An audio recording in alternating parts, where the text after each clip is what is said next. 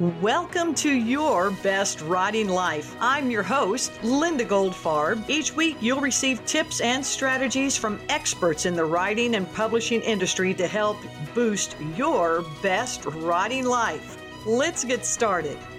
During this season of thankfulness, I feel it's a good time to share some snippets from our industry experts on what brings them joy. I pray you are encouraged and perhaps entertained with their answers. I'll meet you back here on the flip side. Brian Bird, what brings you joy? Well, beyond just loving on people and letting them love on me, um, and that that is the most important thing. You know, we in, our lives, you, you know, when people ask me, well, how do you how do you communicate your faith in your work? And you know, my attitude is I want to stir up great questions. I want to stir up hearts and soul cravings by asking great questions. And I know that when I do that right, people can be haunted by those questions and spend lots of time thinking around the water cooler how do I answer that? And it gives me great joy to know that I have stirred up, you know, soul cravings in people. You know, if we as people of faith believe we have the cure for everything, and we do, right? The cure for everything in the universe, we know what that is. Right. So that is the most precious cargo in the universe mm. for us to take to people and to hand to people. It can be put on the page, yes. You can put it on a page, you can put it in a TV show or a movie, but it's best delivered hand to hand, person to person, flesh and blood to flesh and blood. That's the best way to deliver it, right? Because a picture on a wall, a picture on a TV screen, uh, words on a page can trivialize that. But when it's hand delivered to people, when the, the cure for everything is hand delivered to people, that is the most powerful transaction in the universe. So that is what gives me the most joy in life. Sharon Tedford, what brings you joy? There are so many things that bring me joy. I love hanging out with my family and FaceTiming with my family in other countries. But one of the things that brings me greatest joy and peace, actually, is to settle down on my own in a room away from everybody, as much as I adore them, with my guitar and use music to get back into that deep relationship with Jesus, when I feel like I need to rebuild that relationship or I want to go deeper with Him, I just grab my guitar and worship Him through the gift of music and allow Him actually to speak to me, to bless me while I'm blessing Him. Katy Kauffman, what brings you joy? What brings me joy? Do you have another 30 minutes? um, I just, I love scripture. I love working with God to understand something, and I love hearing other people's insights of scripture. On Thursday nights, I host a Zoom group for those who would like to discuss what's in our magazine.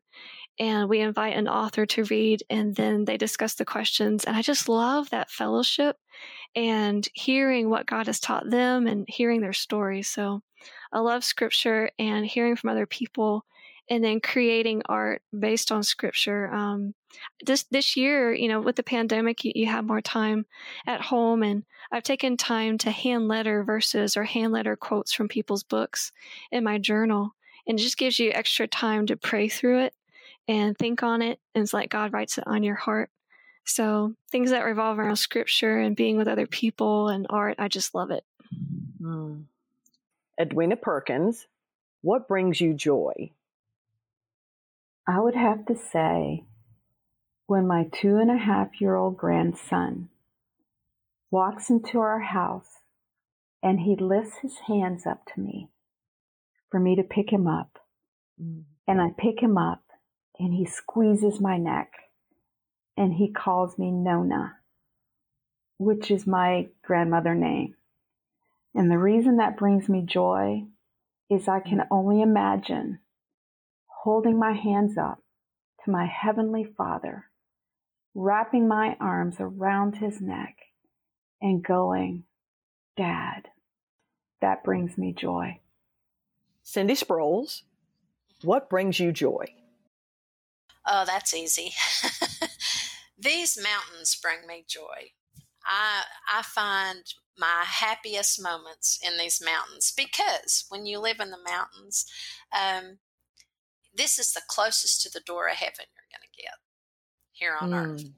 And um, I love to go to the top of the mountain. I love to be able to experience God at that point. I love to be able to put my hands in the air and feel like my fingertips are scraping the clouds. And, mm. You know, and so to me, that's what brings me great joy is what mountains to, what mountains are you referencing cindy? I am i'm well i live in the foothills of smoky mountains mm. but i'm right under i'm also to the left of me are the blue ridge mountains so i'm kind of right in the middle of the two so you know i get to go. I get to go left or right north or south either way and go up any mountain i want to go up so um, and there's lots of beautiful lookouts here. You know, Very I'm nice. in Tennessee, so lots of beautiful lookouts, and and then, like I said, 20 minutes north and I or east, I guess, 20 minutes east, and I'm in the Blue Ridge Mountains. You mm. know where Ridgecrest is. So absolutely. And if you've been there, you know what I'm talking about. So beautiful, beautiful. Yeah, yeah. Very good. Peggy Sue Wells, what brings you joy? Okay, so joy. Um, uh, okay, the first the first two will be the obvious that probably everybody says. First, really knowing God loves me is is a huge a huge joy, and then being with dear friends and family, and that's always also good material for writing. But the, the other thing that brings me joy, people say when you get that time to do whatever you want, and that flow happens, so you're not even aware of time passing for me, that's actually writing fiction.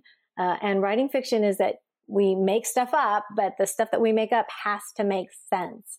And so invariably, as I'm creating these worlds and putting these people into them and their challenges and their obstacles, I will write myself into a tough situation. And then I have to make it work. And that can be really difficult because it has to work. It has to make sense. Your reader has to be able to go along with you. And so it's much like putting a puzzle together without having the picture on the box to follow. And it's a mm. sweet challenge, but I love doing it. So even on my days off, if I have nothing to do that, you know, and I can carve out time for myself, it'll be sitting with my laptop with who I call La- uh, Macbeth and then putting together these fiction stories. I love that. Macbeth. Macbeth. So Macbeth. good. So good. This and is Macbeth, good. Macbeth gets to go with me everywhere I go. So on all of my adventures, uh, like even trailering my daughter who rides rodeo across the nation so that she can barrel race, uh, sitting in the stands while my other daughter plays soccer, it's any of it. My la- my laptop goes with me, and you know, in between, I can write anything, and then while we're in that idea of this is a new place, it's taking in the new senses and what does this place look like and what are the smells and what are the flavors and what do people do and why are they doing it? And then it all becomes part of our stories. What brings you, Jamie Hull, what brings you joy? That's easy. The first thing that comes to my mind is uh, besides everything else I do, I teach piano. And so mm. I have had the privilege to lead a piano student to the Lord, and oh. it has. I am now doing a. Uh, we have our piano lesson, and then we do a Bible study because she doesn't really know how to study the Bible. So you know what? It is powerful. It brings me so much joy to see the the end result, the outcome of just a simple thing as a piano lesson. And I started this week coaching a 15 year old and, you know, I am just so overjoyed that God would give me the honor and the privilege to do it. But again, what you're hearing in me is the joy of pouring Jesus into the next generation. And we need to do that. So thanks for asking, because I hope I encourage people to start mentoring and pouring into others. Bethany Jett, what brings you joy? Right now, what brings me joy is the freedom to control my time.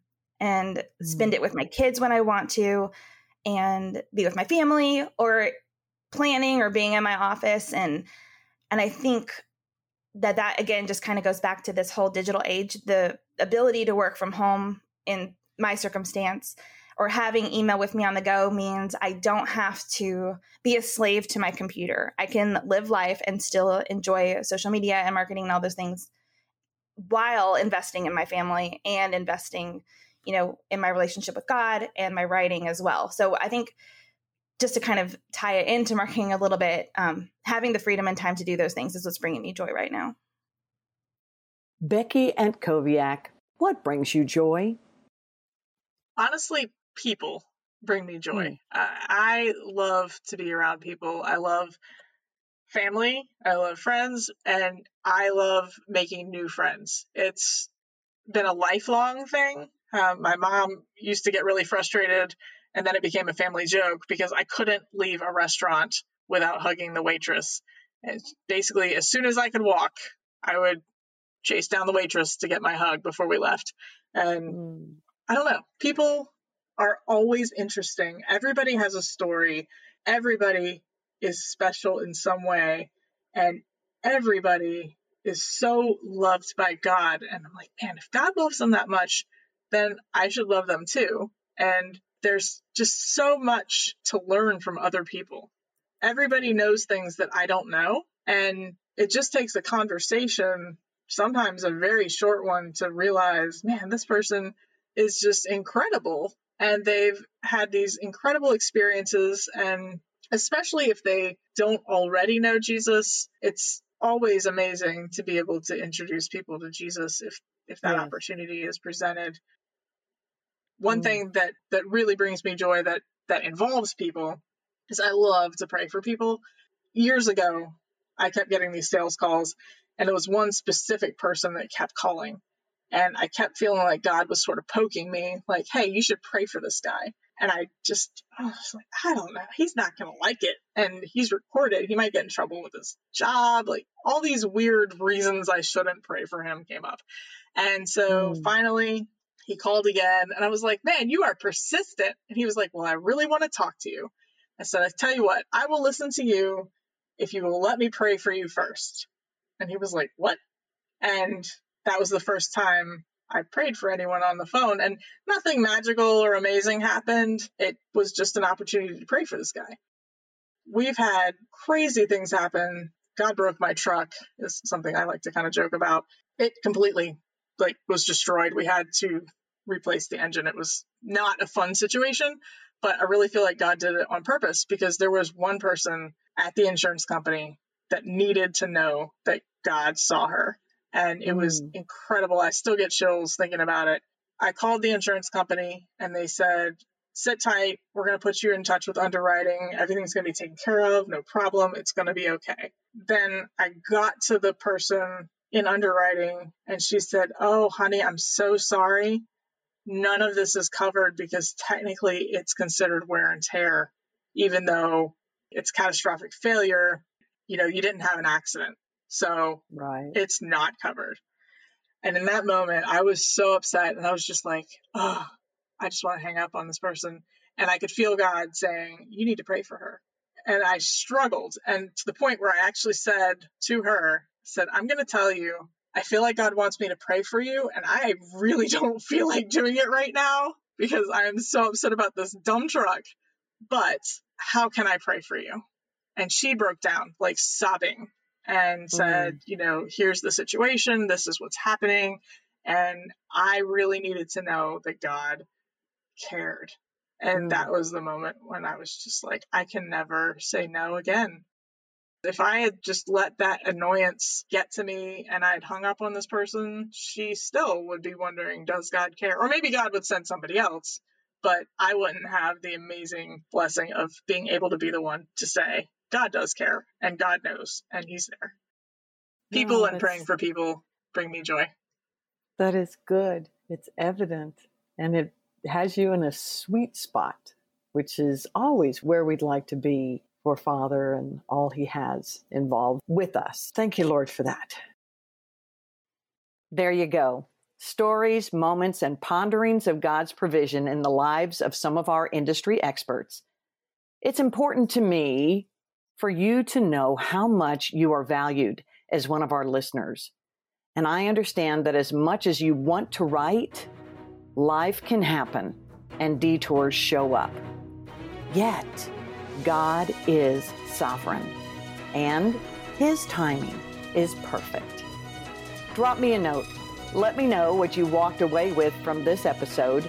And please, would you share what brings you joy in this season of life?